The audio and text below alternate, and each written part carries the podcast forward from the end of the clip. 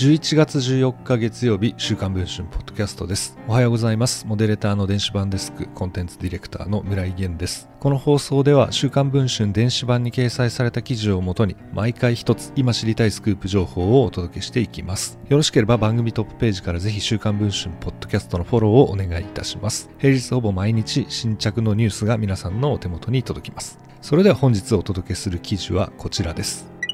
11月2日にプロゴルファー小平聡さんとの離婚が報じられた女子プロゴルフの元賞金女王の古賀美穂さん。その2日後の11月4日の夜古賀さんの姿は都内のビルの地下にありました。この夏にオープンしたゴルフスタジオで開かれていたのは元プロゴルファー野田隼人さんの誕生日会でした。スタジオの関係者によると古賀さんは野田さんにネックレスとお寿司の形をしたケーキをプレゼントしていたといいます。店内でも終始仲睦まじい様子だったといいます。22時を過ぎ、祝宴はお開きになったようで、野田さんは古賀さんと2人で参加者を外に誘導、名残惜しそうに別れの挨拶を交わしていました。見送ると2人で手をつなぎ、再び中へ。そうした光景が何度か繰り返された後、日付が変わる頃、全員を見送った2人は一緒にタクシーに乗り込むと、高級住宅街にある商社なマンションに入っていきました。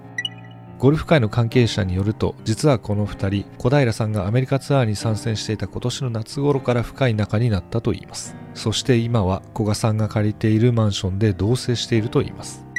古賀さんと小平さんはすれ違いが多くなっていたとはいえ、正式に離婚したのは10月中旬のことでした。古賀さんが小平さんのキャディを務めることもあるなど、以前はゴルフ界のおしどり夫婦として知られていた夫妻。しかし、古賀さんはずっと子供を欲しがっていましたが、アメリカツアーにも参戦し、日米の往復もあって忙しい小平さんとはなかなか生活リズムが合いませんでした。40歳が近づき、妊活や夫婦の将来に悩んだ古賀さんが相談を重ねた相手が野田さんだったといいます。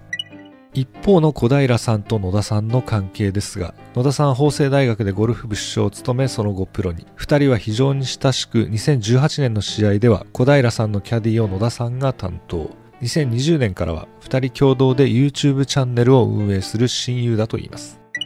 週刊文春の記者が古賀美穂さんに声をかけたところ、野田さんと交際しているかという質問に対しては絶対ないですと語りました。一方、野田さんの方にも取材をしたところ、4日も誕生日の後に古賀さんの自宅に行ったかという質問については、飲み直したと言いつつ、交際は全くないですね、などと語りました。その後、古賀さんのマネージャーから記者に連絡があり、古賀は付き合っていない男性とも酔った勢いでハグしたりすることはある。野田くんとは付き合っていません。同棲もしていません。などと語りましたました。しかし実はその夜、週刊文春は2人の仲睦まじい様子を物語る決定的なショットを撮影していました。